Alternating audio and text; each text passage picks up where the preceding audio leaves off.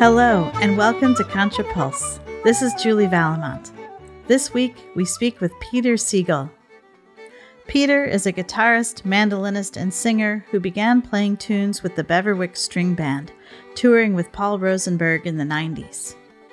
He made his way to the Pioneer Valley of Massachusetts and became a part of the Greenfield Dance Band for the next 15 years, alongside David Kaynor, Mary Cay Brass, and Stuart Kenny.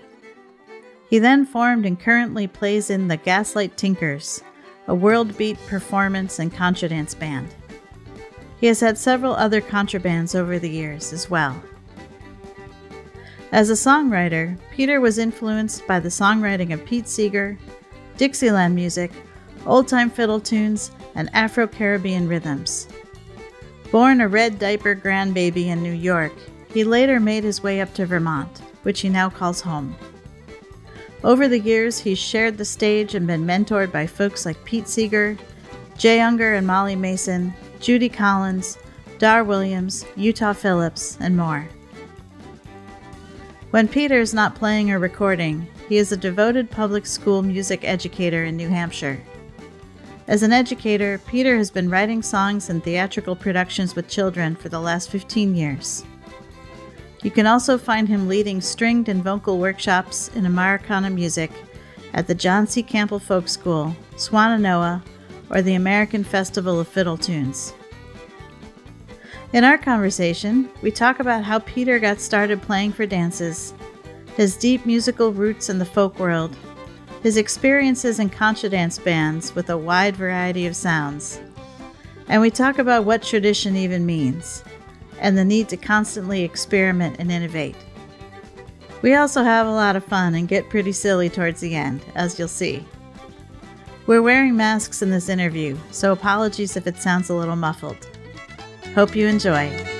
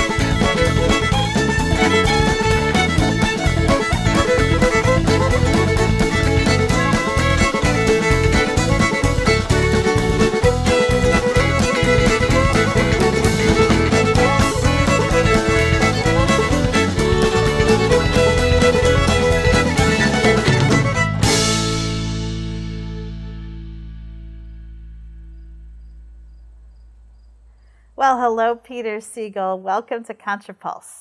Hi, Julie. I'm so happy to have you here. It's a kind of an overcast fall day, but it's warm out. It's like in the 70s, maybe? A little partly cloudy. I've been giving people a weather report at the beginning of every episode since we record these on the porch. and it's peak colors in a lot of places. I was just up in like Newfane and it was just unbelievably magical. Ah, Yeah. right. A little bit further north, it's really like happening. hmm It's happening. It's happening. It's like a blip and boom, everything's brown. It's- You Yeah. gotta, you gotta savor the beauty. Yeah. well, that's our philosophy in dancing, right? Savor every moment. That's right. you can. That was hokey. nope, it's right up my alley. Hokey is where I'm at all the time. I'm guilty. um, and uh, well, so welcome. There's so many things we could talk about. Where do we even begin? And I just uh, spoke with Mary Cay Brass, and so this will be fun to tie into those things. So, you know, you obviously have many different musical things in your wheelhouse. You know, being a singer songwriter and playing guitar for all different kinds of music, and then playing contra dances. Um, but why don't we start with the contra stuff? And also being a music teacher, I forgot to say that out loud. Um, but why don't we start with the contra stuff, and then we can um, go from there. How did how did you get started playing for contra dances? Well, I was born in a small town. No, so um, We'll go all the way back. oh, Peter Siegel was a little baby. He was born with mandolin on his. No, not at all. So, um, so um, I I started playing music a long, long time ago, like mostly classical guitar and folk music. Um, and my entrance to sort of the scene was through the folk scene and growing up around Pete Seeger in the Hudson Valley, and um, and that was my inspiration. And, you know, and Pete, and a lot of my inspirations from Pete brought in so many different genres of music. One of them was playing fiddle tunes on the banjo and things like that. And through Clearwater and Pete, um, I got connected to people like Jay Ungar and Lyn Hardy.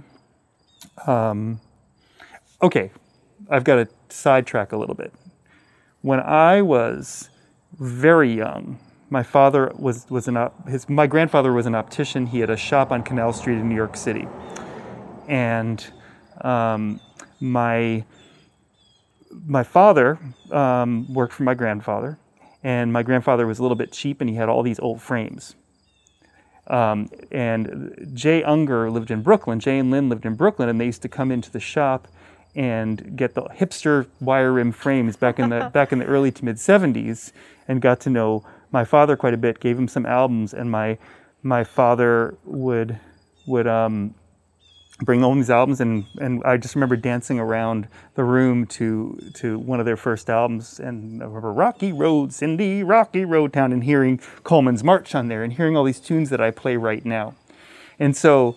Um, and Jay was part of the Clearwater scene, which was uh, sort of the Pete Seeger environmental scene of the Hudson Valley that my family was a part of too. So there was my father knowing Jay and Lynn from Brooklyn and Canal Street. Um, and then when Jay and Lynn started playing for square dances at Clearwater annual meetings and at the festivals, as a little kid, I was dancing around. And, that, and, and I always looked up at the fiddlers and thought, I really want to do that. And you know, and I love singing songs, and, and it's it's most of what I do these days. But there's a mystique to be able, you know, to be able to pick up an instrument and play melody on, on an instrument, and for for dancing, because there was a real joy um, that happened at, at these meetings, um, and and that joy was the joy of people coming together that were doing something different and dancing. It wasn't it wasn't the joy of contra dancing for the sake of contra dancing. It was the joy of a community coming together around this wonderful festive activity. And as a child that that's what was in my heart. And so as I got older, that that stayed with me. Um, I moved to Albany, went to college in Albany, um, and I was hosting an open mic at a coffee house, and I said, I really want to take this to the next level. I really want to start playing fiddle tunes, and and I I um, boldly asked this really cute woman that I met. Um, she was wearing a Galax Fiddle Festival shirt on. I was working at a cafe at the time too, and she walked in. Said, "I said, have you ever been to Galax Fiddle Festival?" She said, "No, but my boyfriend has." I was like, "Oh, okay, cool." um, but I play fiddle, she said, and and that was Brittany Orlebeck Wow. and she she um had a she was working for the state of New York, and her her good friend who she had met like a year before um, also was also working in the budget office in the state of New York too, was a piano player who had played with Jim Kimball in New York. Jim Kimball ran ran the Geneseo String Band, Yeah. and and so they were kind of rearing to play fiddle tunes. And and I said I met this guy he's kind of funny guy Paul Rosenberg. And and he he did tell me that if I could get my chops up we could play for one of his kids dances. And so I brought uh, at the open mic Kristen and and Brittany and I practiced some fiddle tunes. I invited Paul down. He said oh you'd be great for the Girl Scout dance I have next week. You know and so we we ended up playing for this Girl Scout dance. We still have a tape of this dance.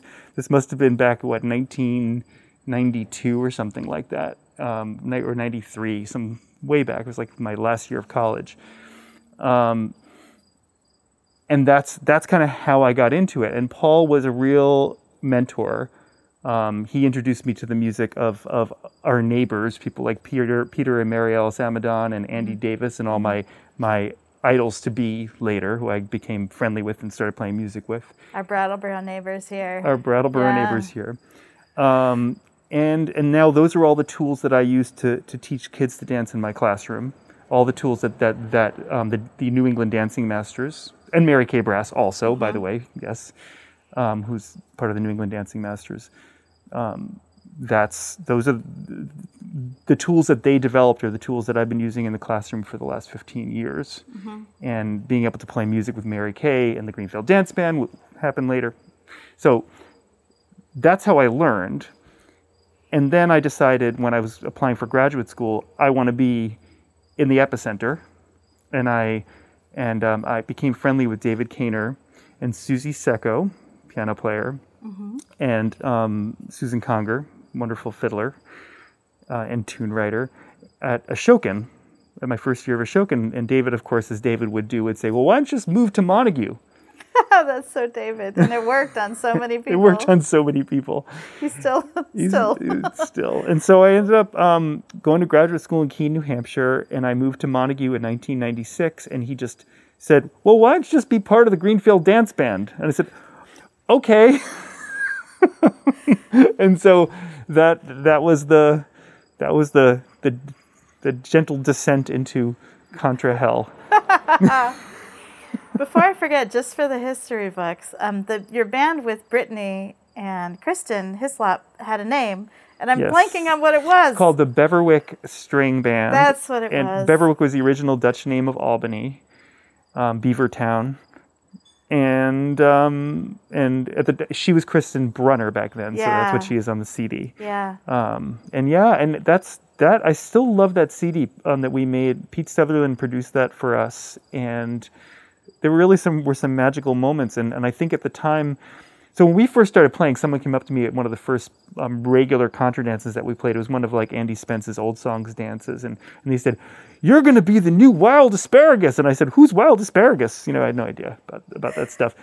And and truth be told, the music that we were playing was very traditional. You know, Kristen is this great boom chuck piano player, and Yeah. Brittany just plays tunes the way they're written in a really awesome groove. And I just strummed on the mandolin mostly and stomped my feet and and I think that at the time when music was starting to go off in different directions with the Clayfoot Strutters and and Wild Asparagus, some people were really excited to see young people playing music really traditionally. Mm-hmm.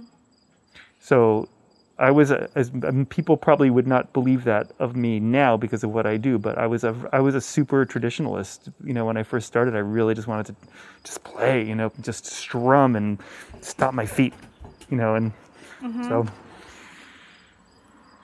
Well, I think that's a good way to start a tradition. You know, like to, to join a tradition is to learn the tradition first before you, then you can do things with it, but you have to understand it first. yes. So it's it's a good instinct to have, is just to want to embrace it and do it. I think it's true for any art. Any art, you know, it's like you really you want to you want to be a a wonderful modern artist. You have to be able to draw a portrait. Mm-hmm. You have to be able to embrace like the elemental stuff and and you and you know when I learned music, you know even just in general, my process of learning how to play music was very historical when I learned to play guitar, I was I was I I went way back, and I used, that was those are the days when you had to go to the library and actually get out records Yeah. and play them and and and then I would I would do the technological thing of transferring them to tapes, um, but but you know I'd, I'd I'd go there and I'd look up old Alan Lomax recordings of fiddle tunes and songs and and that's how I learned and I learned to, to boom chuck guitar fiddle tunes by listening to Woody Guthrie and listening to Doc Watson and listening to Charlie Poole and all these all these old time and and anyone you could name from the 1920s to present. And as I developed as a musician, I went from doing that stuff and playing Dixieland jazz and stuff like that to playing more modern jazz and more more modern traditional sounds, more like more modern bluegrass sounds, more modern um, jazz sounds, more modern. And I, and I I would study different people throughout the years as my, my musicianship developed. And I think that's a that's a really I'd love to sort of create a program of learning music just purely from a historical, you know, like this is what you need to learn first. You have to you have to listen to Woody Guthrie playing "This Land Is Your Land" and master that boom chuck. Right. It would be interesting to see, like, what you consider foundational. You know, I think that's a, like, there's a lot of different paths, and it's just so interesting to hear people's perspectives on that. Um, Yeah. So, how did that? Um, so, did you start playing mandolin as a melody instrument? Was that kind of your first melody instrument in the traditional tune world? Yeah, I think it was easier to play melody on on mandolin than on guitar. And I was I was playing melody on guitar, but not at dance tempo when I was 20 years old. I was not those crackerjack musicians who are 20 years old you see now. Yeah. So mandolin was definitely the accessible one. And then later on, I, I after I practiced the shit out of the. Am I allowed to say that on this? oh, we've said all sorts of things. It's cool. I've uh, practiced the scat out of the guitar. I um, I uh, you know, I was able to play melody on guitar quite a bit more, and and I honestly I think that that um, that development really only happened in the last ten to fifteen years for me. Yeah. There's certainly technical challenges with like flat picking on the guitar, playing melodies. It's a different kind of playing Mm-hmm. than chord playing or um, backup kind of stuff. So you had Beverwyck String Band. Is that where you really learned how to play for dances? That's that where I really learned. Introduction. It's the first introduction. And what kind of gigs did you guys play? We would do the Western New York circuit, you know, Rochester, Ithaca, Syracuse. Um, we'd go up to the Adirondacks, play the Saranac Lake Dance. David would have us come out and be the sort of like the host band for the Greenfield Dance Band when Mary Cay and Stewart were not around. A couple times we did that. Um, New York City, you know, just basically the Northeast. Yeah. Maybe I guess we went as far as did we go as far as DC? I don't know, but basically the Northeast circuit. And um, Brittany and Kristen were, um, they were definitely like not. They were loved playing music, but they didn't really want to do dance camps. They didn't really want to go beyond the sort of like occasional weekends of doing Yeah. things. And that was great, and that's kind of why I ended up moving into other areas as well. Um, So what years was this when you were traveling around New York State playing? That was the 90s, probably. Yeah, probably from like ni- uh, 1993 to 98 or so. So funny because I was in college then in Ithaca going to Cornell. Mm-hmm. Like I grew up south of Rochester, so like this is like my home turf. Mm-hmm. But I didn't know about contra dancing. I had never heard of it in my entire life. Yeah. You probably came and played a dance like right near me. I'm sure I did. It's just so funny. Like we have all these things in common, like between being environmentally minded educators and music and stuff. And it's just one more funny thing. It's like I know so many connections. Yeah, there's so many paths that I almost crossed with back in the 90s when I was like around in New York State and Maine and didn't know about dancing and all the people I could have met who I met way later. Anyway, Isn't it encouraging though? I mean, just you know, off the topic of everything, it's encouraging to know that in the ethos and everywhere there are people around you who you will connect with, and there are people that will share those things. You don't know them now; they're all there. right? If you ever feel lonely or like your neighborhood's boring, maybe mm. there's just something there you don't know about You yet. just need a pandemic to bring the neighbors together. yeah. That's happened for me quite a bit these days. well, that's true. I mean, you have a whole concert series from your porch, so yep. I do enjoy having a project that gives me an excuse to get together with people and talk to them because I might forget to do that otherwise. Uh, you know, like the folks at the Rochester Contra Dance, when I first played there, you know, I was like, how long has this dance been running? And there, I don't know, decades. Like mm-hmm. the whole time. Uh, my grandparents lived right around the corner from that Yep. neighborhood, and like, I didn't even know it existed. So yeah. it's all yeah. these things. Yeah, and you know the thing that I learned from, and I think it really was traveling mostly in New York State from that experience was just how much of a community and how generous people were, you know, letting you stay in their houses and hosting you, mm-hmm. giving you breakfast in the morning, and mm-hmm. um, and that was all really new to me and pretty cushy to just sort of pull into a town you've never been in before and stay in someone's nice little suburban home and just tool around town the whole afternoon and play a dance. I mean, that's Yeah. the wonderful thing. And they want to make you their favorite egg recipes or their Yes, they best pancakes or they get like 20 kinds of cheese at the grocery store and I'm like, "Yes, please." Yep. it's Yep. it's wonderful to be welcomed into a community like that, you know? Like it's you really make lasting friendships that way. Not all gigs Mm-hmm. are like that. Like if you're doing a gig in a club, you don't get that kind of right. kind of treatment necessarily. Sometimes Yeah. it's a special club. Yeah. or if you have musician friends in town, you know, musicians often stay with other musicians and organizers and stuff. Yes, there's different kinds of love that people give you. Yeah. yeah, absolutely. So anyway, I got sidetracked about New York. Um, so when did you really start playing fiddle tunes with like Jay Ungar, for example?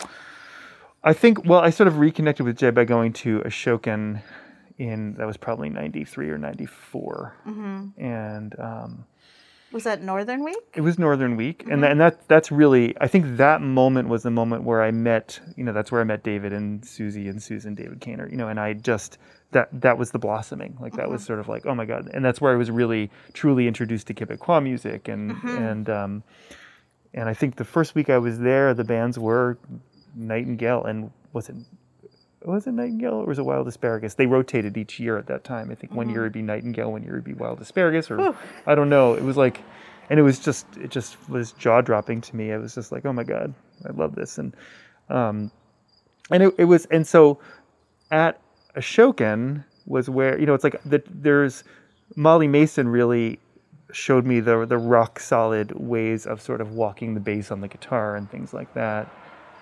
And and then I remember sitting down with with Keith with Keith Murphy, you know, for I really didn't know him very well at the time and I was like, you know, I think he gave me like a 10 minute lesson.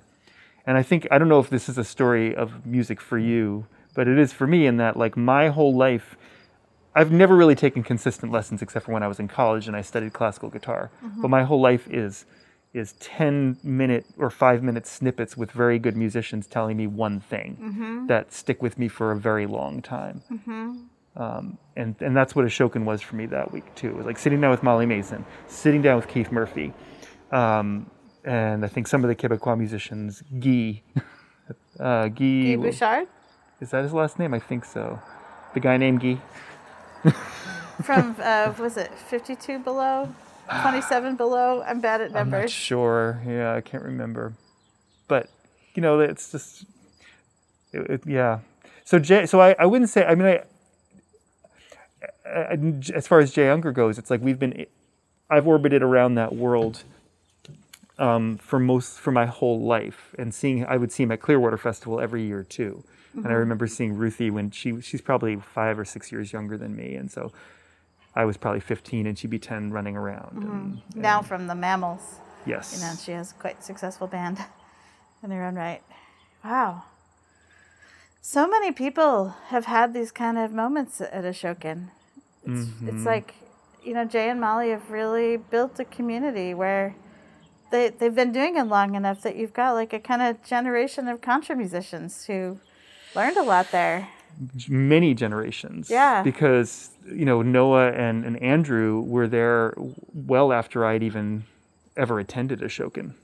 So, Yeah. so it's like, and then there were generations before me too. So it, it is multiple generations for sure. And, um, uh, and now, and I think there's there's even an even younger generation after Noah and Andrew that's there. So it's just and and you know the thing about it, there there are magical things about different camps, um, and Ashokan has this this very special kind of magic that um, that of course is part of a cult of personality of Jay and Molly. It's like they just set that tone that's incredibly friendly and makes it almost like a, a 24-hour vaudeville show, you know. um, uh, or I should say Borscht Belt show because we are kind of in the Borscht Belt when you're there, and and Jay really, you know, naturally is, and that's why I relate to him so much, being another Jew from New York Right. you know the whole the whole Borscht Belt thing, and that's that that is really what makes it so special. Um, uh, and I think that people, it's I I went back to Ashokan last year for the first time in like ten or fifteen years, or maybe eight years or something, and I hadn't really been part of the new campus and stuff. But as soon as I walked in, it was all the same people that had been there like eight years before, mm-hmm. and you know, I'd like you love to see new people, but it's so reassuring to see how much they feel a part of that community that Yeah. that Jay and Molly have developed. That they just keep coming back every year. Absolutely. And they bring their families, and it's like what you do. It's when you reconnect with everyone. Yeah. Oh, Yeah. and side note, I went to Ashokan in the fifth grade when it was an environmental camp. That was my first big woods experience. You talk about like convergence, right? Like going to the, it was, it was an environmental camp, and it is an environmental camp still, run by Yeah. SUNY New Paltz back then. And I, I was in the suburbs of New York, and that was my five day experience was going and staying in a cabin at Ashokan. And so when I went back for the first time in 1993, it was so magical to see this place that I hadn't seen since I was in the fifth grade. Wow. Yeah. And that's not, you know, sort of a coincidence, but sort of not.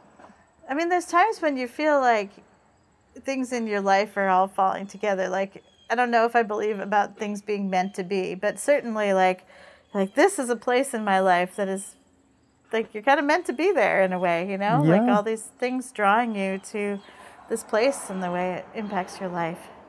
Totally. And I am a believer in, I mean, I'm not, in the spiritual sense, I, I, I it's still, let the mystery be. But I feel like, you know, your heart brings you to certain places. Mm-hmm. And and I, there's a reason why Ashokan was there, and I and I had this very visceral experience in the fifth grade doing something completely different.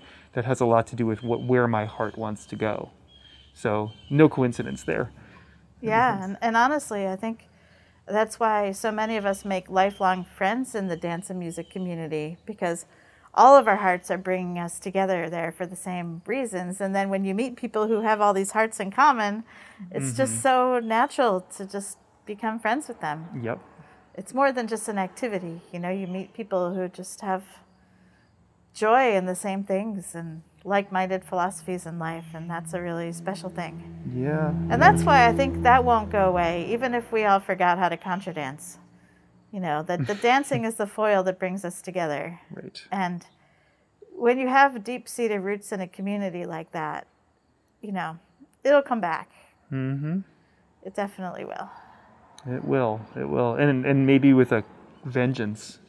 right? Everyone's going to have all this pent up joy, energy, and other emotions. oh well i just you know I, this weekend i was just experiencing a little bit of that because I, I one of the scenes i'm a part of is a is a conscious dance scene and it's moving to to to beautiful music. A lot of it is just drumming and stuff like that. And it mm-hmm. was an outdoor thing where everyone's at a distance but the vibe there is just so it's so it's such a uh, it's so there because so many people are just craving that and, and i feel that contra dancing when it comes back it's just going to be that incredible intensity that i felt this weekend dancing with these people hmm.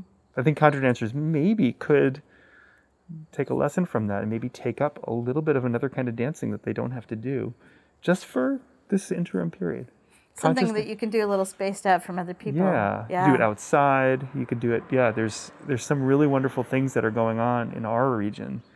Yeah. What is that dancing called? I've heard it called like, is it ecstatic dancing? Is it- Ecstatic yeah. dancing. Yes. I went to some really incredible. The only times I've been to ecstatic dance were at Burning Man, Mm-hmm. and it was pretty incredible. Very like soulful and energy filled. with the most surreal backdrop that you've ever seen. Yeah, I'm sure. anyway, we, we, I could talk about that and totally derail this entire conversation. I know. We're, we're so easily derailable, aren't we?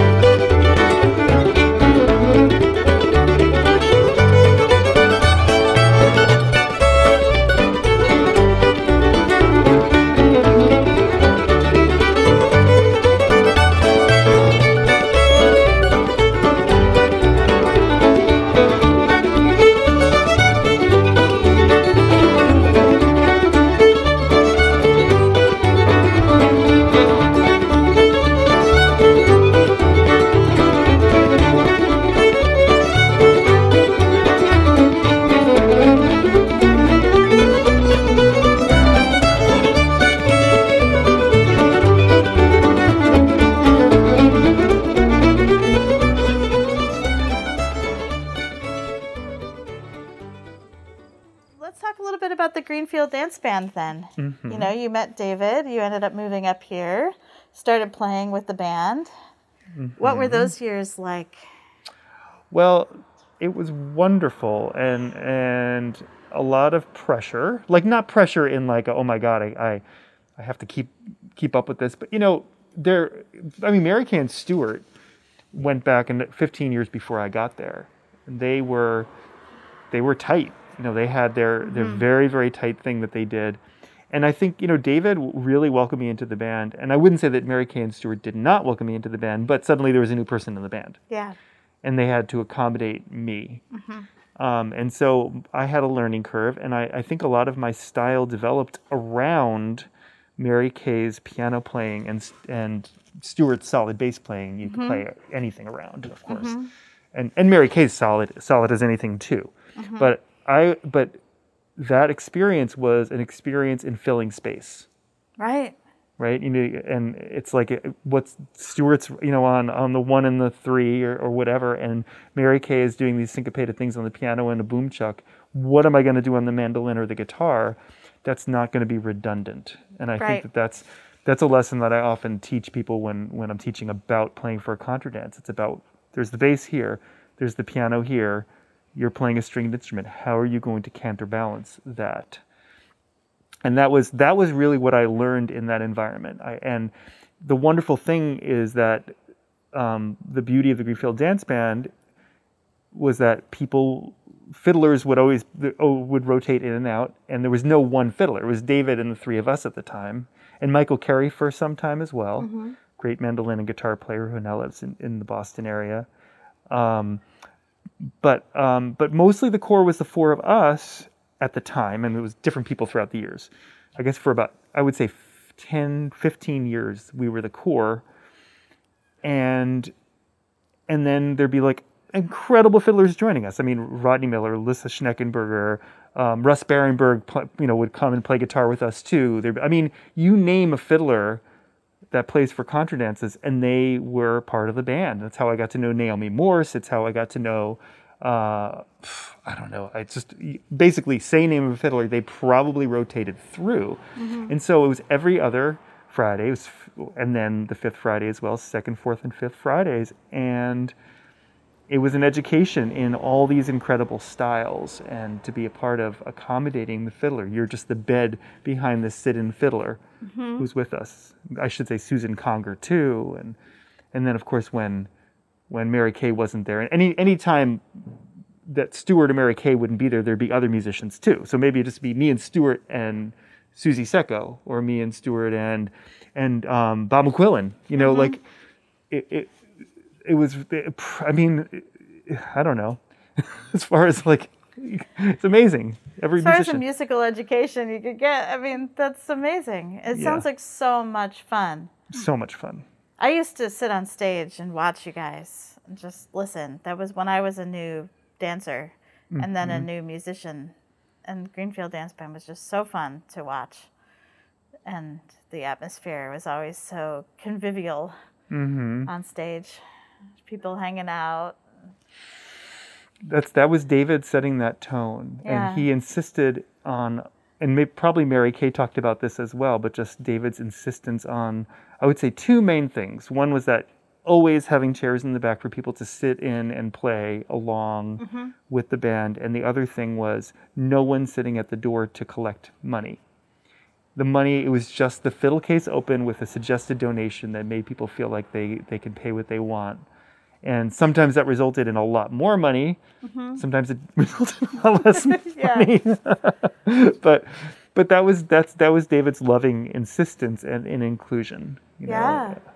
And is there no one at the door so that no one knows how much you pay so that you can have some like privacy around that or or just- Yeah, I, I think yeah, or just because it feels more organic and welcoming that way instead think- of like a greeter gatekeeper person you know I guess David could tell you that. yeah and we it was a source of debate between me and Mary Cay and and um, and Stuart and David. So like we would say, well, it'd be nice to have someone at the door because people like to look at someone when they're walking in. yeah And David, David, he he, he didn't argue about it too much, but he he there was there was something base that he he really felt he really needed he we people really needed to just not have the pressure of of having to pay that people could pay nothing if they want but they didn't have to tell someone that they're paying nothing uh-huh um, uh, and then there were the beginner nights. I don't know if Mary Cay talked about the beginner No, nights. So didn't. every,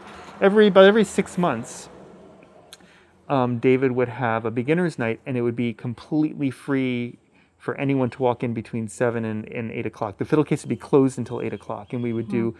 A huge beginners workshop with the dance. And sometimes we would have, you know, fifty to seventy-five people just show up that have never contra danced before amazing and um, and then open up the fiddle case and the money would pour in and sometimes we would make a ton of money because we didn't outright ask for money but people were so gracious about having to learn being able to learn contra dancing that they would just throw money in anyway even though it was technically free to all the beginners um, you know and that's that's and I, I should really I should really just say that that, that comes from the heart that David put into the Guiding Star Grange in the first place. He was back in the late 70s, early 80s. He was fostering that that feeling for the Guiding Star Grange. There were 10 people showing up to his dance, and that was the only dance. You know, there was the Northfield dance and his dance, and mm-hmm. no one was showing up. And he just was so welcoming that he that eventually hundreds and hundreds of people would be showing up to the dance. And then Wild Asparagus ended up with the first Saturdays, and now there's not a night that a dance doesn't happen at the Guiding Star Grange. But that was David's work. And so having these beginners nights and not asking for money, I think was an extension of the work that he put in to make the Guiding Star Grange what it is today. Mm-hmm. really building something from the ground up Yep. Yeah. A lot of David's ideas, um, when we started the BIDA dance in Boston, um, we, we drew on a lot of those ideas, like sit in friendly dances and having a sliding scale.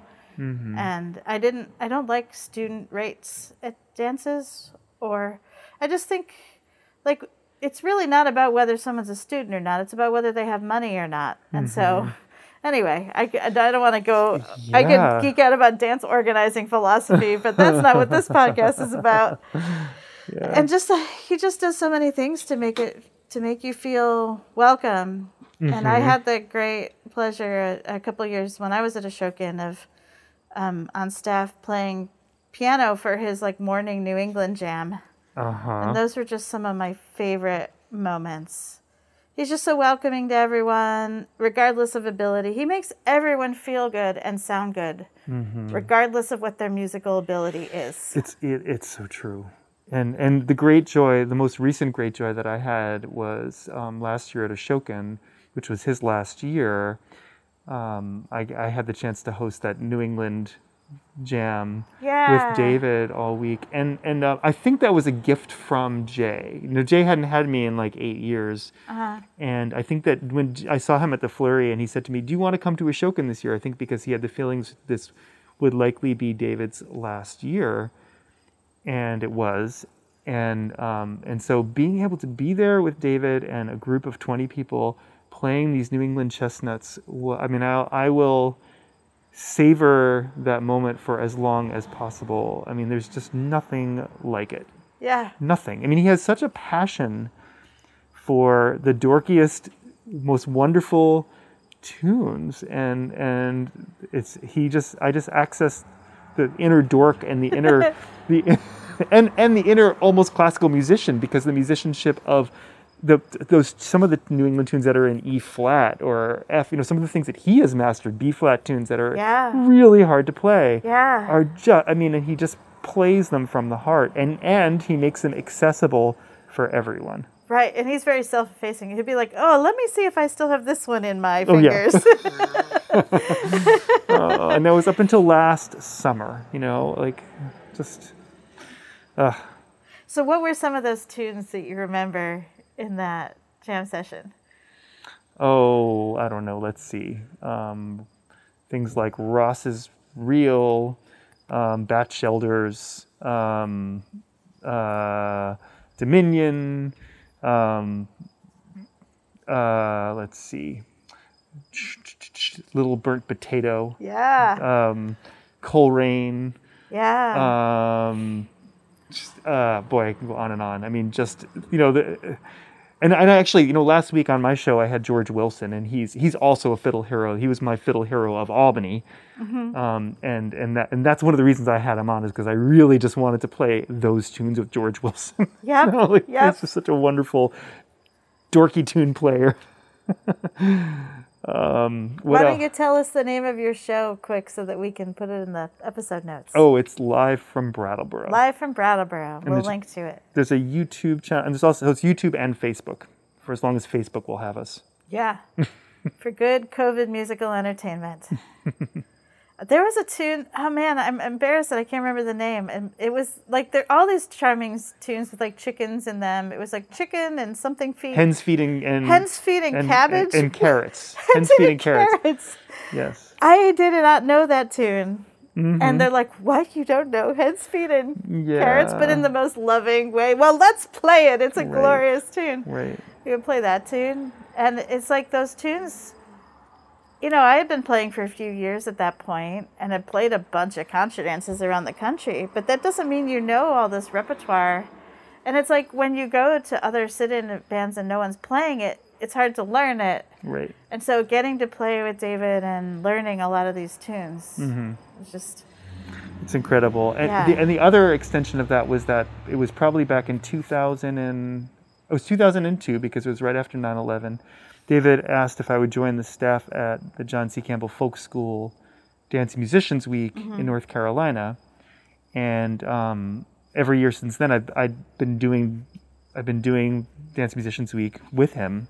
And the people who've rotated in and out of that were, um, well, Susie Secco and Susan Conger, and then Naomi Morse came in um, for a bit, and then and the staff now is Betsy Branch and Sue Songer.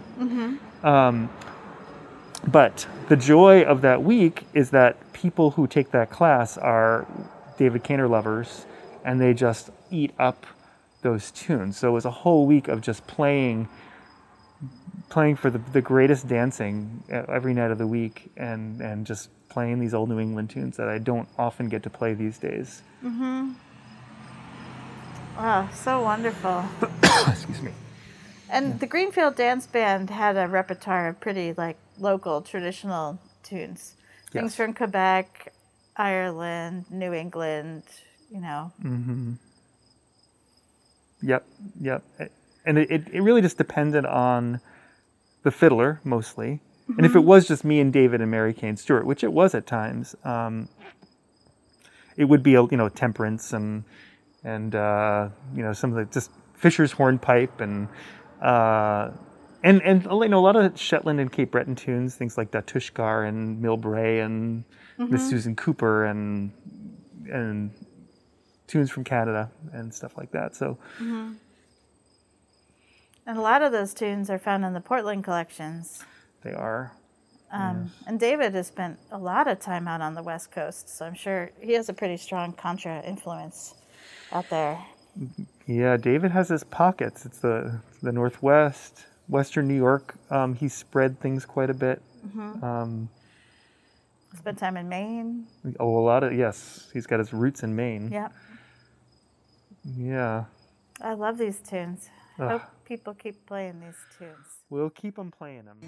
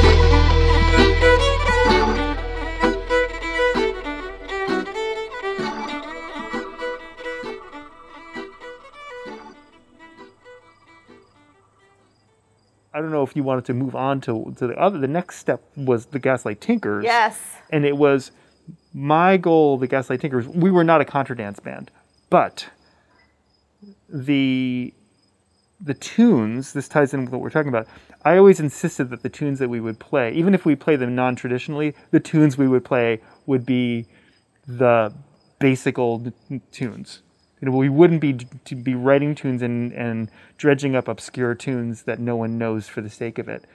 We would be playing tunes like Fisher's Hornpipe, and we'd be playing Dorky Jigs, but we'd be doing Afrobeat and um, and uh, Caribbean sounds and, and jazz sounds behind those very classic tunes, because to me the tunes are what holds that tradition.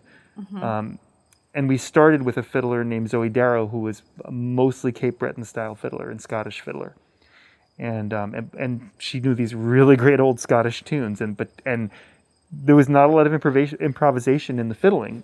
Um, it, it- she just stuck to it and just kicked ass on these on these really trad tunes, and um, you know, like I'm not a preservationist. I don't believe that things need to be set in stone um, stylistically, um, like a lot of old time musicians and bluegrass musicians and Irish musicians feel. But I do feel like um, you can you can um, you do need to hold on to some element that really ties it to the tradition and, and really honor that tradition.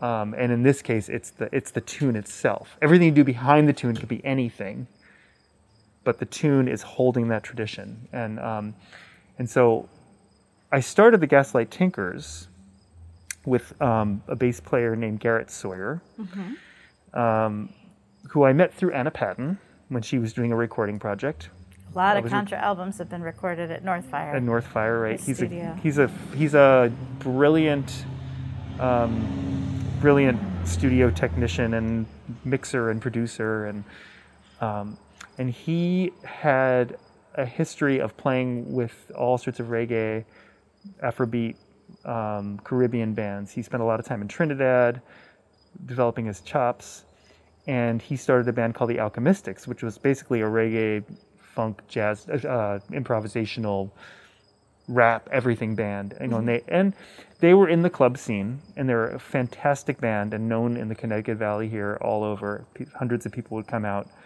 to hear them play, and Garrett was getting sick of that scene. not not sick of the music, but sick of like you know there was there's drugs and there was mm-hmm. there was contention and egos and all that stuff, mm-hmm. the, and and he was recording all these traditional albums. Pe- people like Anna Patton, Mary Lea, you know, I- you recorded there, Julie, Yep. right? I mean, a lot of people have recorded Northfire. And he was taking in all this music, and he was connected to it anyway because he grew up with his parents going English country dancing. So he knew the music. It wasn't like it was foreign to him. And for those of you that, that have never seen a picture of Garrett, Garrett is this very tall, lanky guy with dreadlocks um, who lives like kind of off the land in Wendell. And, um, and if you saw him, you might, you might expect he'd get pulled over for something. but he's actually like a total vegan, never smoked pot, never drank in his entire life, and teaches physics at, at the PVPA right now at the, at the Pioneer Valley Performing Arts School.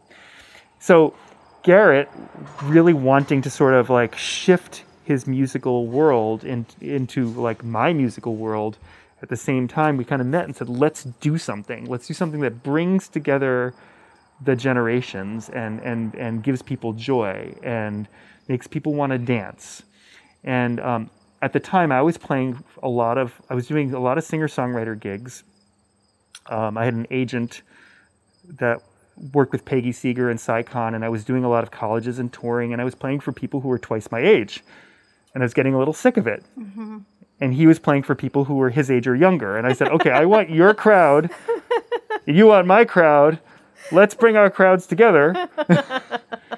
and so we got together with Zoe Darrow, this wonderful fiddler, and we started the Gaslight Tinkers, and um, it was an instant success. Like we were packing the Iron Horse and playing festivals and things like that. And then I said, well, Garrett was like, I really want to play contra dances. And I was like, ah, I play so many contra dances. I don't know if I want to do contra dances in this band. He's like, but I really, I, I just, it's so much fun. And it's so, you just go and you play and people give you money and they treat you well and they're not drinking and blah, blah, blah. And I was like, okay, I'll do it.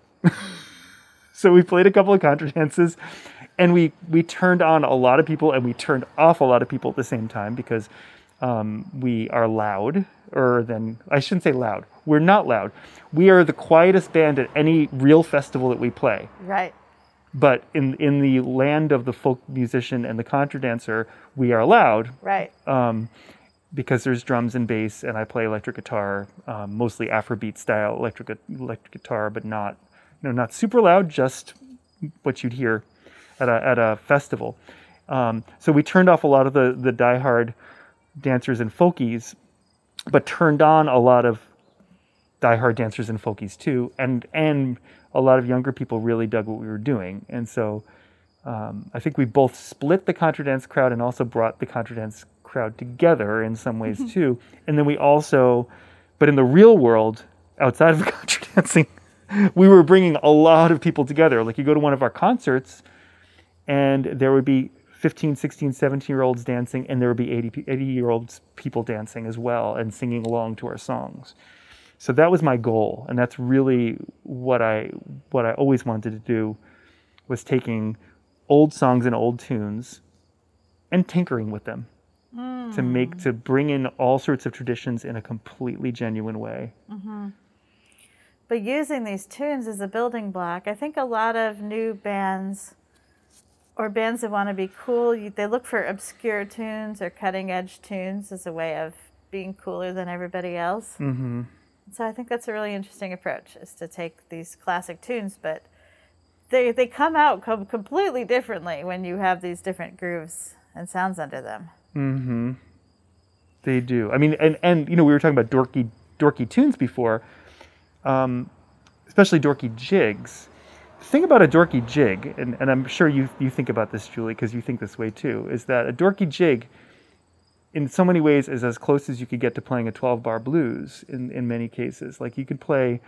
You, you could play these dorky jigs and basically put a don't do don't do don't do don't behind it, and it, it it's you come full circle and it becomes the coolest tur- tune in the world once you put a different rhythm behind it. Um, and, and you give it a whole different aesthetic.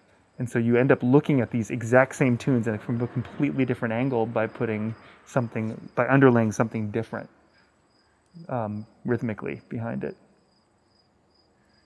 So in terms of like being a dance musician, like I don't, I don't know how much the Tinkers have played for dances. I've certainly seen you guys playing at like, you know, Falcon Ridge or wherever, and I know you've played some. I know that's not the main thing you do in that band. But what's your experience like being a dance musician, you know, back in the days of Greenfield Dance Band or something more traditional versus in uh, Gaslight Tinkers? Like, how do you play to the dancers and what's your philosophy? Huh. A lot of it is the same. You know what? We look at the dancers and we, we think about what the dancers want. Um, we're sitting on stage. The caller says to us, "This dance is bouncy." And and with the Gaslight Tinkers, we think, okay, well, this set of tunes that we've done before would go really well with with, with this dance. And if it was with the Greenfield Dance Band, we'd say the same thing.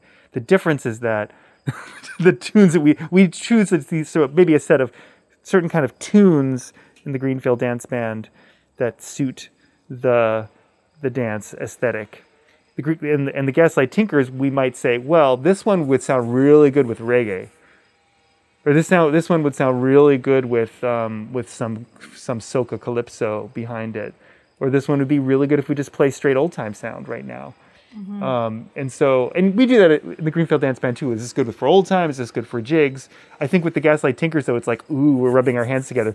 Let's try. Uh, there's that obscure Puerto Rican rhythm that we just studied. Let's do that. I wonder if we should we could do that. You know, and it's it, it's a lot of just like scheming as to how could we get the dancers to begin to shake their hips while they're dancing. And I think that that's that's the thing about contra dancing is contra dancing is is basically your feet moving. Yeah. You're basically walking around, and that's cool.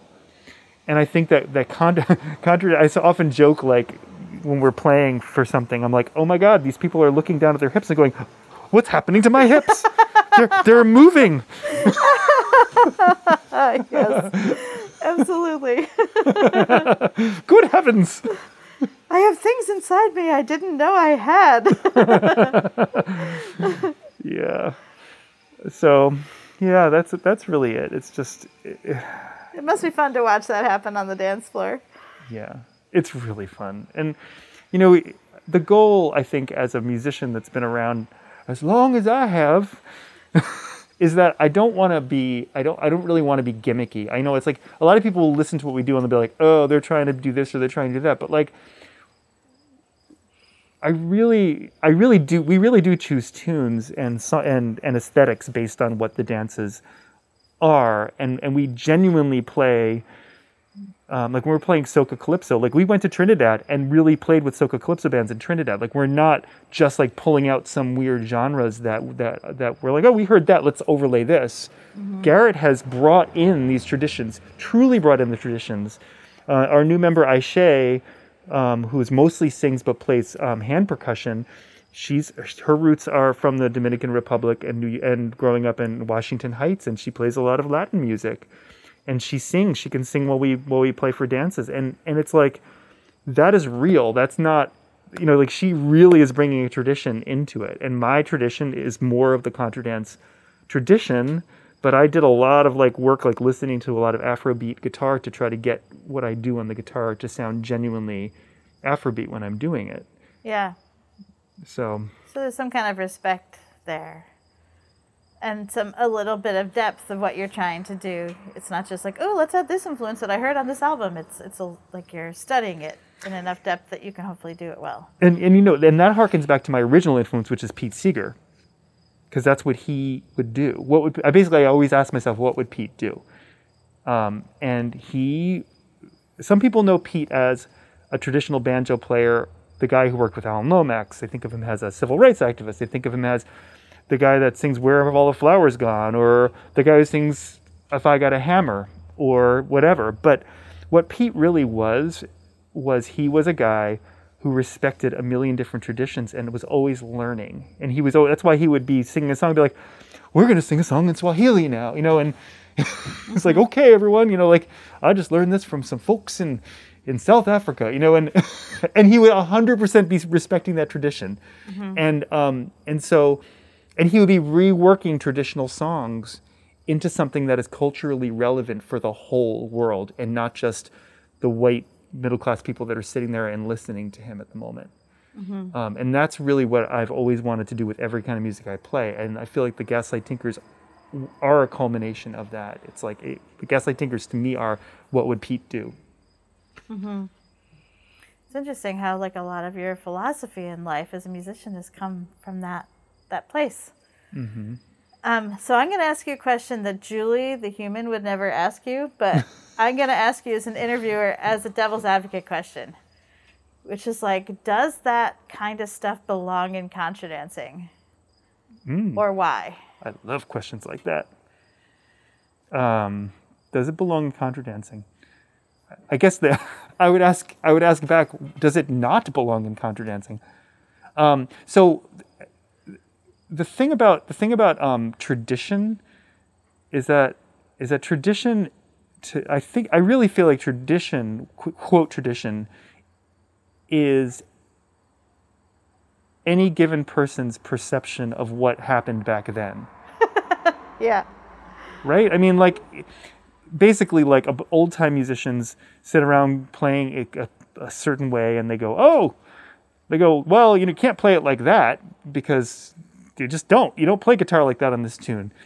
And and the only reason they believe that is because of a bunch of field recordings that were dug up by by folks back in the 20s and 30s, you know, and and there are so many ways that people approached music back then that were so much more fluid than people who are in the present looking at what they consider to be traditional. And contra dance music over the years has involved horns. In the fifth, I, I found um, someone gave me a, a cassette tape of a square slash contra dance from Lake Pleasant, which is in Montague, right by Montague, from the um, early '60s, and it was a piano, a trumpet, and a fiddle and some other instrument I couldn't identify. And it was like, you know, it was not what you would consider to be traditional at all, but it was the freaking 60s. Like, it was like, that was pre contra dance revival. Um, I mean, I can wax about this forever, actually. I just, I feel like um, people are, people get stuck in what, in, in what is familiar to them and what they believe the tradition is. And, um, and I might be digressing here, but I want to tell a quick story. Go for it. So years ago, I, I won a, a singer-songwriter contest through a local radio station, and the, the, one of the prizes was to be on E Town in Colorado. And so they flew me out to Colorado to be on E Town, the syndicated show that is wonderful. And the guests on the show were uh, John Cohen of the New Lost City Ramblers and Judy Collins and me. it's like it's such a weird comment because like I wasn't that famous back then, but I was like on with John Cohen and Judy Collins, and we're hanging out in the back. And I started talking to John Cohen um, about about being in in New York City during the folk revival, and um, and uh, oh, actually, and now I have to backtrack. Actually, a few months before that, I was doing a house concert at, at Hedy West's house. She's the person who wrote 500 Miles. Mm-hmm. And she was from North Georgia, and she had a certain way of playing the banjo from North Georgia. And after the house concert, she, I sat up with her and talked to her all about what it was like to be around Bob Dylan and be around all the New Lost City Ramblers in the 60s. And she said, Well, it's a little weird, you know, Bob Dylan was a weirdo. And she said, Oh, the New Lost City Ramblers, John Cohen. He told me I didn't know how to play the banjar. She called it banjar. She said, and I said, well, she said, I have this three finger style. And he came up to me in 1961 and said, Hedy, you don't know how to play the banjo. That's not traditional from Georgia. And she said, My grandma taught me to play the banjo. And so when I was on E Town, I, t- I said, I said to John, I was like, you ever hear of someone named Hedy West? And he went, Oh, Hedy West, she's such a grump, you know. And but but um, but any my point being that like John John Cohen and and Mike Seeger and the New Lost City Ramblers were the original um, sort of old time music revivalists that set the way that we play old time music in stone eh, for a lot of our friends who play old time music. And they told this tr- this woman who grew up with the banjo in Georgia that she didn't know how to play banjo, according to her. You know, at least that's what her perception was. She felt like like she wasn't being accepted in the New York City scene as a genuine banjo player. I mean, that happens with so many folk revivals is that you redefine what the thing is that you are reinventing. You're reinventing it and defining what it used to be. Right. Um, wow, what a story. yeah, it's, it's yeah.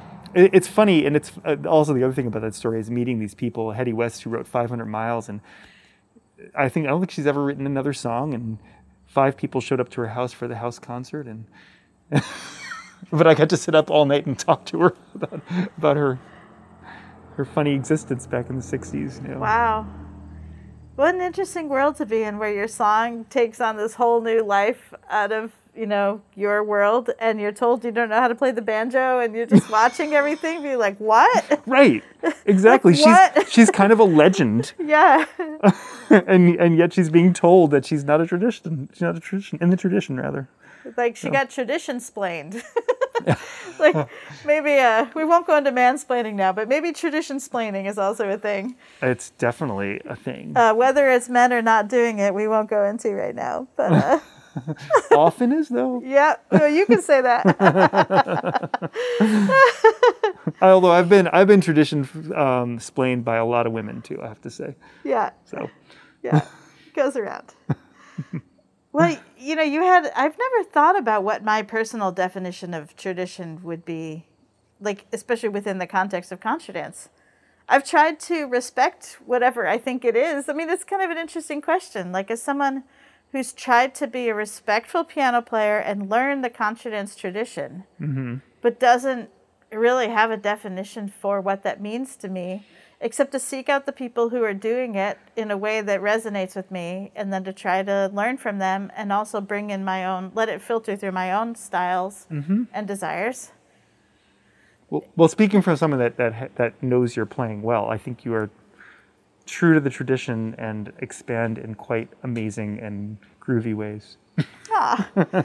Well, I guess that is being true to the tradition. It is. It is is. to expand on it in your own groovy ways because Right. like everyone who plays in this tradition adds something to it Mm-hmm. and enriches it as long as you as long as you respect the core maybe tradition is also a bunch of things we all have in common already like i did guys i didn't think about this very hard so i might have a better explanation for this later i'm totally talking off the cuff here but like i think of the contra tradition as like a bunch of tunes we all have in common mm-hmm. and a bunch of moves that we all know how to do Right. Right. but that can change and grow and expand you know Yes. we've talked about how these there are a lot of dance moves that were not traditional back then and you know various dances where are the actives active are there inactives or not you know and and uh dances have changed choreography has changed music has changed mm-hmm. so why not bring in influences from around the globe does it like it doesn't have to be from new england to be traditional Mm-hmm. Right, right. And- And I, I think at the core, at the core, the the not the not accepting outside influences and accepting that things change is is really just people not being able to accept change in general. like I really do like I do think mm-hmm. that people find comfort in in hearing something or experiencing something the way they first heard it.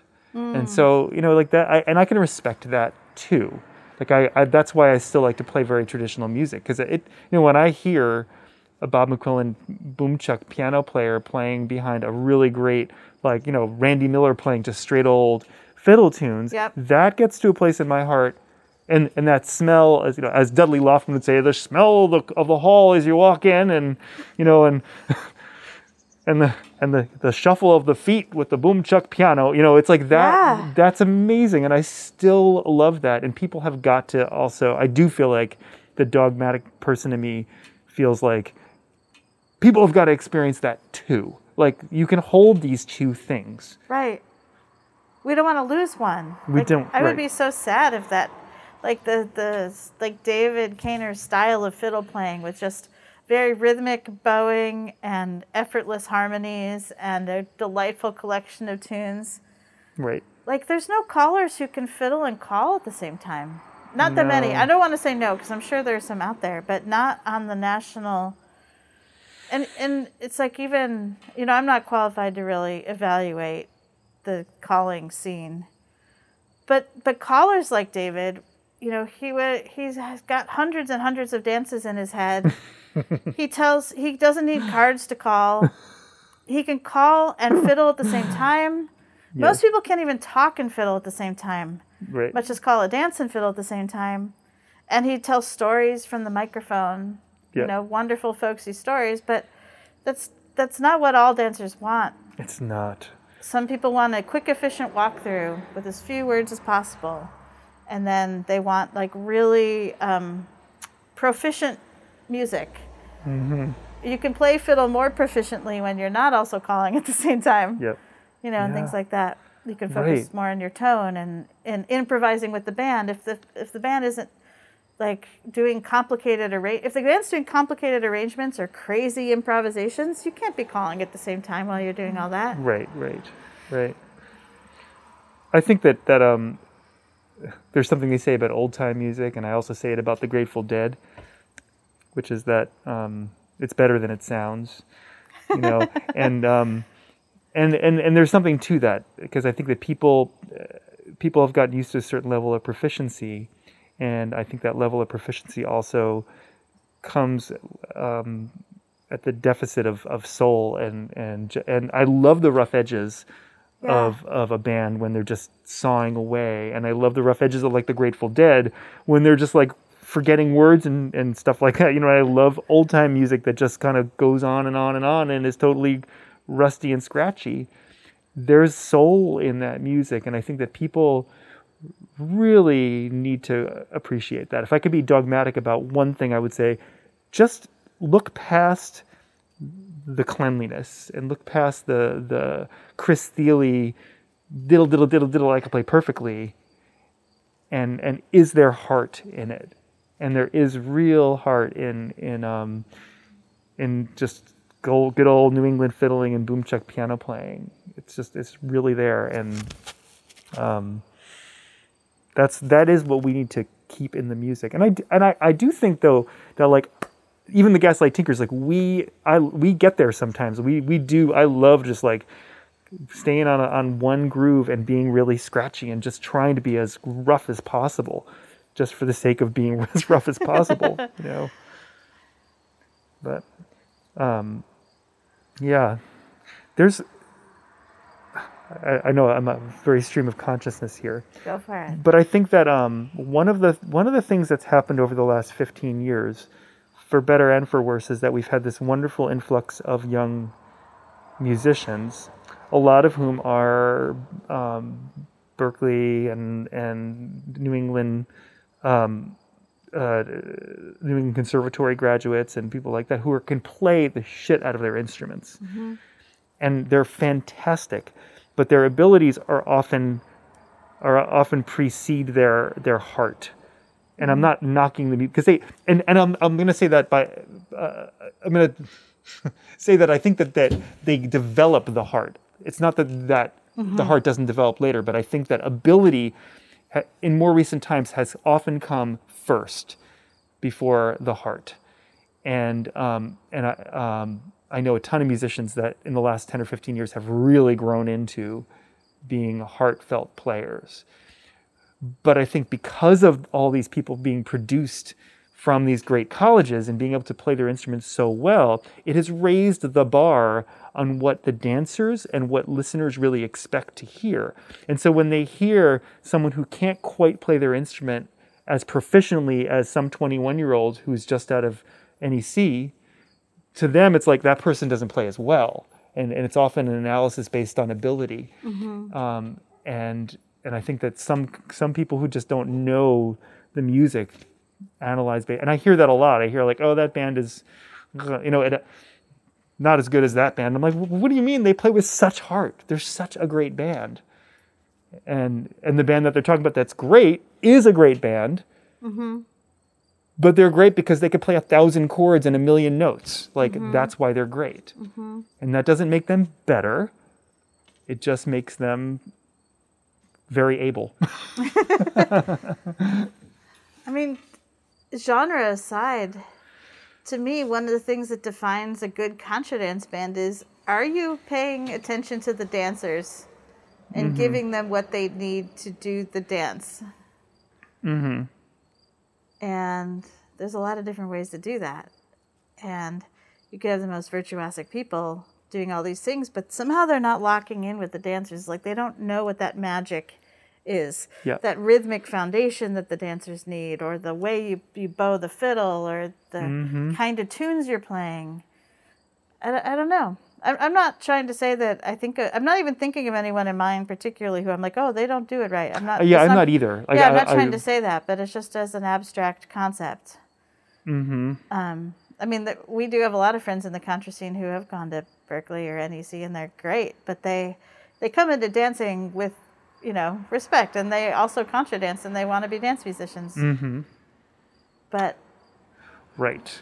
Yeah, and um, and I think that that um, I think really what I'm saying is not not that that those people that are wonderful musicians have a deficit per se. I'm saying that that the people who don't come out of NEC or Berklee or are a really well trained musician from the age of two are just as good, but in a very different way, and have this heart that that often as a dancer doesn't get noticed because dancers are really tuned into groove and they're tuned into to what they're feeling in the moment when they're dancing. And they're and they're not really and they often are too. Like i and i think of like someone who has all of those things like someone like rodney miller for instance. Mm-hmm. Rodney miller has incredible chops and then he's also got incredible soul you know and and noah of course. You know like people people who just the greatest musicians can you just feel it and you're like holy crap look at what you're doing.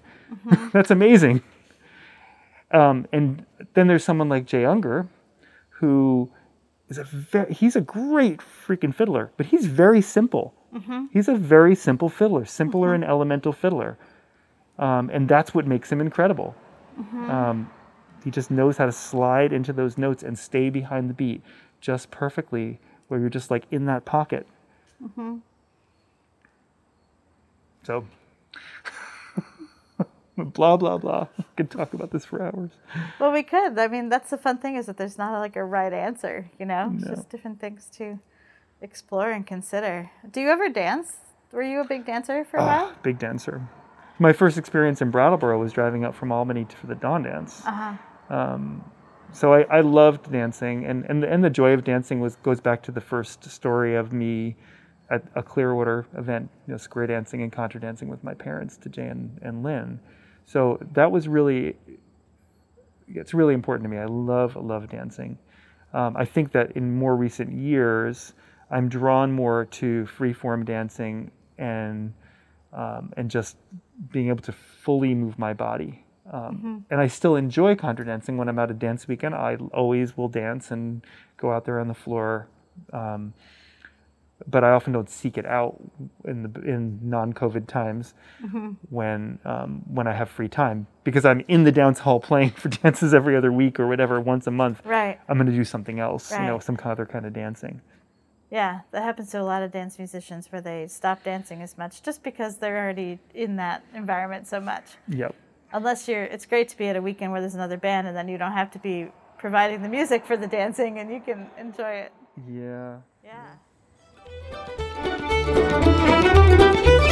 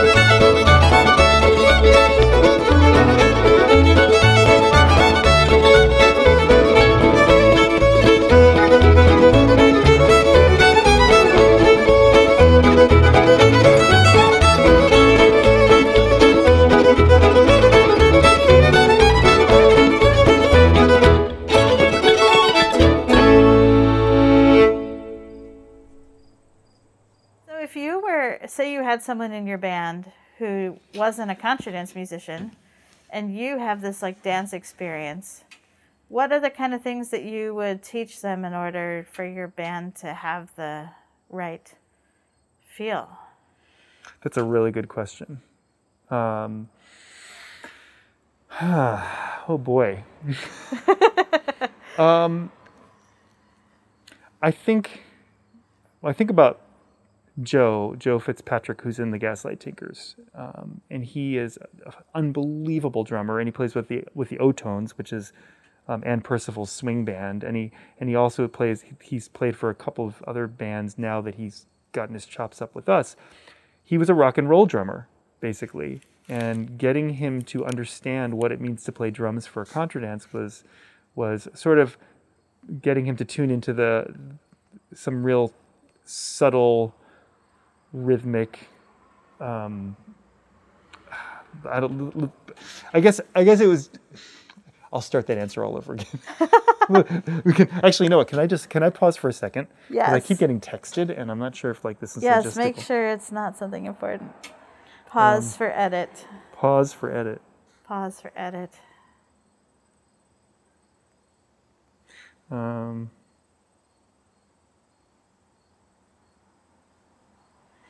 um, okay, so um, here we go. so um, I think of Joe, our drummer, and and he is also very attuned to what is going on in front of him anyway. I mean, drummers often have a natural sense of what's going on in front of them because they're sitting in back of a whole band.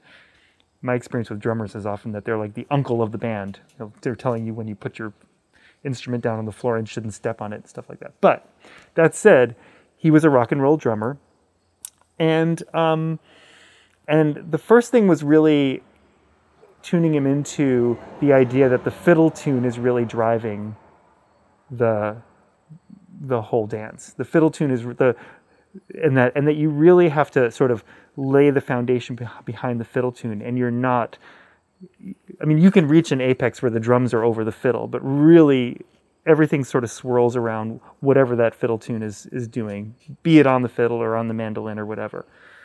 And um, and the other thing is to is to keep the tempo super straight. Um, to to really pay attention to the dancers the entire time mm-hmm. and have and, and and really work on creating a dynamic and an arc from the beginning of the dance to the end of the dance that tells a story in five minutes. Um, and I think that's really it. I mean, I think it's really just it's really just using your eyes and ears and um, you know in, in our in our band like when i'm working with um, our band we all fill different spaces. You know I, I the, garrett's the bottom we've got the drums and then we got me on guitar and then there's the fiddle. And the the wonderful thing about this band is how it's the, how we're really able to just sort of look at the dancers and just and hear the music and and really be able to hear kind of what I was talking about with the Greenfield Dance Band earlier, where this space needs to be filled for the dancers. Um, because they really need this kind of bottom right now. So Garrett's going to be he just naturally knows to play bass in a certain place now. Mm-hmm. And, and I know when he's when he's hanging on the bass to do something different on the guitar. So we're really focusing on each other. Um, when I teach, I teach um, every year, Dance Musicians Week for a week. It's it's basically all all contra dance band workshop all the time for a whole week, 8 mm-hmm. hours a day, wow. with thirty people. Wow, thirty um, people. Yeah, so it's me and Sue Songer and and Betsy Branch and and David and now Andy Davis. Mm-hmm. Um, but you know, I'm teaching on guitar and mandolin and, and banjo. What I'm teaching is is um, is just that filling the space, but also being all the space if there's no other instrument. So if you're playing guitar, you basically and you're playing guitar alone with the fiddle, you're basically being the piano and the bass. So you're doing mm-hmm. a really big boom chuck boom chuck boom chuck so that the the dancers really feel that. If you have a bass player, then you have the the freedom to experiment in other in other realms. If the bass is really holding things down, and so we practice that. And if you have a bass player and a drummer, then you really have a lot of mm-hmm. latitude to do a lot because the drums could be just going ticka ticka ticka ticka ticka ticka ticka ticka ticka and really and keeping that that sort of freight train kind of sound that, that you're going to get from guitar and bass and and if the drums are going digga digga digga digga digga digga digga the bass could go boom ba ba da boom ba ba da boom and the guitar can go da da da da da da da da da da da da da, and and the drums are really laying the foundation. And then on the other hand, if if I am just go, you know on the guitar doing a straight boom chuck, the drums could be going boom boom boom ka boom boom boom, and I could be going boom chuck boom chuck boom chuck boom chuck. So it really comes down to being open to listening what's, to what's going on around you and understanding what the dancers need. And so that's what I often teach when I teach new musicians. Mm-hmm. And what is your list of the things that you think dancers need? Like, you're kind of saying it without saying it. They need, yeah, they need consistency. Mm-hmm.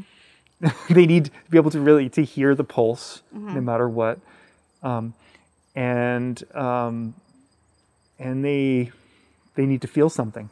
but but I think so. Okay, so that said, some of those things are provided by the dancers themselves um, if you have if you're you know if you have a, an experienced dance in Greenfield, or you have just a basic Saturday night dance in Greenfield with a whole bunch of really fantastic dancers who know what they're doing, you could do almost nothing and the dance will just carry on. And so, as a band member, to be able to tune into less is more is really important because the dancers are doing their own thing and they're going to love the fact that they're carrying it. Um, and, and some of those, the most wonderful moments are the moments where you hand the baton to the dancers and, and you let them sing along or you let them, you know, do funny, funky things with their feet, you know, and they're, or they're balancing on the beat so hard that they're just all feeling it together. So you, you have to really allow for those moments. Yeah. Bands have to remember that dancers love to sing along to things. You know, like like Great Bear would have these licks and riffs that everyone would sing along to, but there's also like tunes like Hommage à Edmond Parizeau that everyone would sing. a Da da da da da Exactly. da da da da da. And of course, that's a Mexican folk melody brought Mm-hmm. into a Quebecois modern tune that we have now brought to New England. Talk about tradition, And right? now it's we've done it for long enough, and it's in the Portland collection. So now it's a traditional tune in our concert repertoire. That's right. So there you go. But it's catchy and it's fun. Yep. Yeah. Yeah. It's yeah, uh, and and it's funny with Dedicata Joe. I mean, that those moments with Dedicata Oh yeah, Joe I was singing like the that. wrong tune. Thank you. No, that was right. Oh, did- didn't you I say said that? I Homage said that. Edmond Parizeau, but I meant Dedicata Oh, Joe. oh, it's funny. I heard it that way anyway. But but Dedicata Joe. Um, we have it, but homage um, uh, Edmond Parizeau is It's another one. and, and it's those moments, especially with the Quebecois tunes, where I just think I'm in like a, I'm in like the Muppet movie. Like that's I basically like my whole aesthetic is Jim Henson and the Muppets anyway. So if I can be singing along with, with tunes where I'm like la la la la la la la, like that's You sounded like. Animal when you did that. well, I could sound like Kermit too. La la la la. Piggy, I can do any of the Muppets. That's my other. That's my natural skill that no one knows about. Come on, let's give us a little piggy. Piggy. Piggy. This is a niche, a niche market you have of doing Muppet impressions of classic New England contra tunes. Balance your partner. Swing your neighbor. Hit your partner.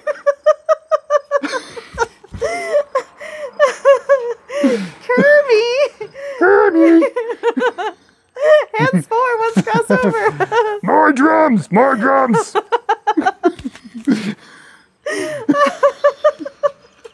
I'm speechless. Uh, Okay, I'm just gonna laugh for five more minutes, everybody. Just go, go get a cup of coffee and come back in five minutes.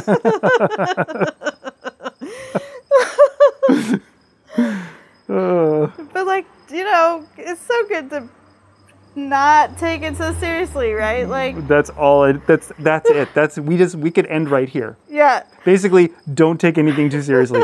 Period. How about Gonzo? Do you do Gonzo?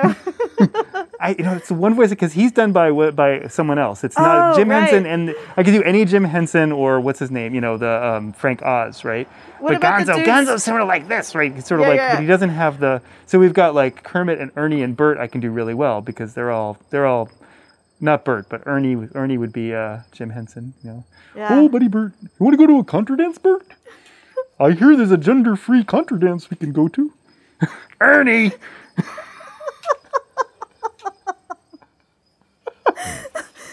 And now I'm like getting Sesame Street and the Muppets all mixed up because it's all the same. It is. It's Jim You know, Henson. It's the magic of Jim Henson. So how about the two guys from the balcony? Because I know some contra curmudgeons who sound like that.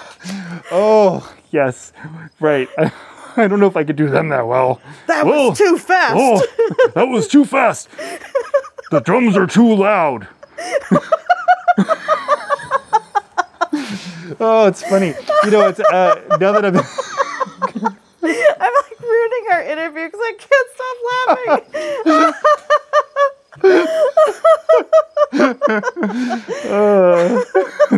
well, so so you know, it's funny. It's, I'm glad you brought that up because that is the most wonderful and, and annoying thing about contra dances. You know, it, like we could play. I'll be playing a club in you know like the last really big gig the Gaslight Tinkers did. One of the the last ones we did was in a club in Montreal, and it was like wall to wall freaking people. You know, 200 people just bouncing, you know, just incredible freaking. I mean, I've never.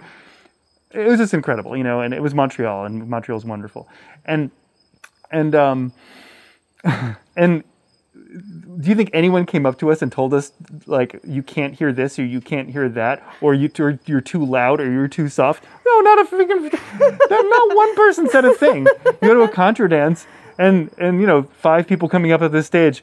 You know, you really need to turn up the fiddle. Oh, that that bass is too loud. You know, and and and that's I I appreciate that and and I think the thing the thing that's um, that I've come to learn about about that the thing that used to annoy me a lot when I was younger is that you know, contra dancers, contra dancers are, yes, it's a community, and yes, they're an audience in a sense, but really they're clients. Yeah. you know, they're people who are coming for an experience, and they have this, they have this expectation of their experience, and they want their experience to be wonderful. And we try to make it as wonderful as possible. But part of that process is adjusting things so that they're you know, basically it's like giving them a massage. You know, like, is your pillow okay? Is your head, you know, is the bass too loud? Is your experience okay? And so you really, you know, and I, I, I used to jokingly say that contra dancers are sort of like kindergartners because they they they don't they'll, they'll almost they'll, they'll often tell you when they don't like something, but they don't often tell you when they love you. You know they have other ways of telling you they love you. And they're very generous people, and and there are people that do. But honestly, like ninety percent of the comments are what you could be doing differently, mm-hmm. and um, um, and and it's all done in love because they want the whole experience to be great for them too, and great for us, great for everyone. You know. but it's it's good to not lose sight of the fact that the people who are calling and playing music for you are part of the community. Right. They want the same things you do. They're not getting paid a lot. Mm-hmm. You know, mm-hmm. they're not there to fluff your pillow, so to speak. right. You know, like they're and the organizers sitting at the front door, they're volunteers. They have day right. jobs and a million other things to do. Mm-hmm. And uh, you know, we all try our best to have a good time together. And if you're not having a good time, that's important, and we should think about it as a community. And there's, especially if you don't feel safe, there's, it's important to tell the organizers and have a, a, community of safety. But it's also not about pleasing everyone's individual. It's literally impossible. It is literally impossible. As a new contra musician, uh, musician, I tried so hard to just. I wanted to do it not right, but well. I wanted to, like, play to each community as they would want and sound mm-hmm. traditional enough and do all these things. And in the same dance, you'd have somebody who come up to the stage and be like, that dance was the perfect tempo. Thank you so much. Mm-hmm. And then someone else goes up, that was way too slow. you know, mm-hmm. like you mm-hmm. literally can't. It's impossible. Right. Right. So we just try to have fun. And right. I try to do a variety of tempos in the night and some sets that are more traditional and some sets that are less traditional that's my approach. Um, other bands are like, well, this is an experience. We're going to do it full on. So the people who really want this can come mm-hmm. and have a good time all night, and the people who they so they won't be saying, well, it was all really great except that one set that was too slow. Mm-hmm. But then, if they don't want to do that, they'll just go to something else. Yeah. Yeah. Yeah. Well, and I think that um, the, the bottom line is the musicians are having the best time. I had to tell you, Peter, there have been so many times on stage when I've been really grateful to be a musician and not a caller. Yeah, oh my gosh. Because yes. there's times when the caller calls the dance, and like in the middle of the dance, the dancer will somehow get out of line and come up and tell them everything that's wrong with the oh, choice oh, they just made. I know. Or, I know. or in that quick second of turnaround time between the end of one dance and start of a next when you're trying to talk to the band and have them pick tunes that will work for your next dance. You're trying to line up the dancers, and you got somebody running up to the stage I being know. like, "What you doing?" Or two people at the same time. I've yeah. seen that before. It's just people coming. Yeah. Oh, oh, oh. and then the caller is like, "Okay, I hear you, I hear." You. And then they turn around to the mic as cheerful as if nothing had happened. Right. And that's that. I have respect for that. I was always like, I'm glad I don't have to talk to people during oh, yeah. the dance. Oh God, Nils is so good at that. He's so good at just yeah, just just being there, listening. yeah. uh, and it's a kind of professionalism that we expect from our callers and musicians now. Yeah. If you're calling in a hall of like your friends, you could be like, "Well, I don't care what you guys think." You know, I could jokingly be like, "Well, we'll do one for you later." You know. Yeah. Yeah. But in a big room full of people, you don't know everyone, and you know, gotta. Right. Anyway, it's funny. Yeah. We What- have to we have to try new things, so we have to let each other mess up. we do. We Like- definitely do. Well, we don't. You don't grow unless you mess up. Absolutely. You gotta. You gotta make mistakes, and you gotta experiment, and and um, it's the most important thing.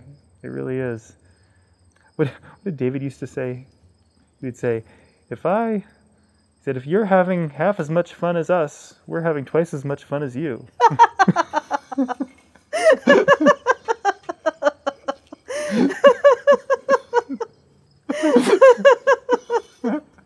I'm getting going today.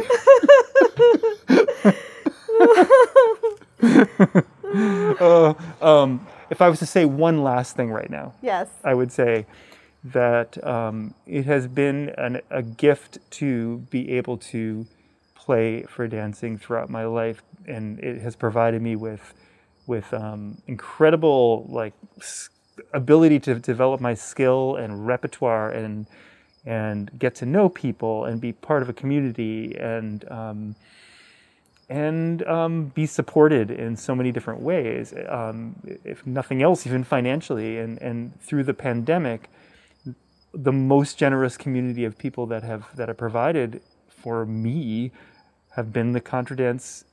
Uh, the contra dancers and the people who, who book events who have actually really gone out of their way to give us opportunities and that and I'm people in California people in North Carolina I mean it just I just am floored by the generosity of the community. So, Uh, yeah. I right I'm right there with you. It's been wonderful.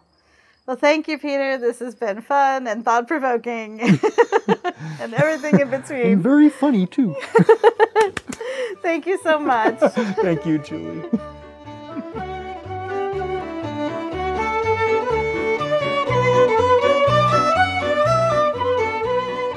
Thanks for listening to ContraPulse. This project is supported by CDSS, the Country Dance and Song Society, and is produced by Ben Williams. Thanks to Great Meadow Music for the use of tunes from the album Old New England by Bob McQuillen, Jane Orzechowski, and Deanna Stiles. Visit contrapulse.cdss.org for more info. Happy dancing!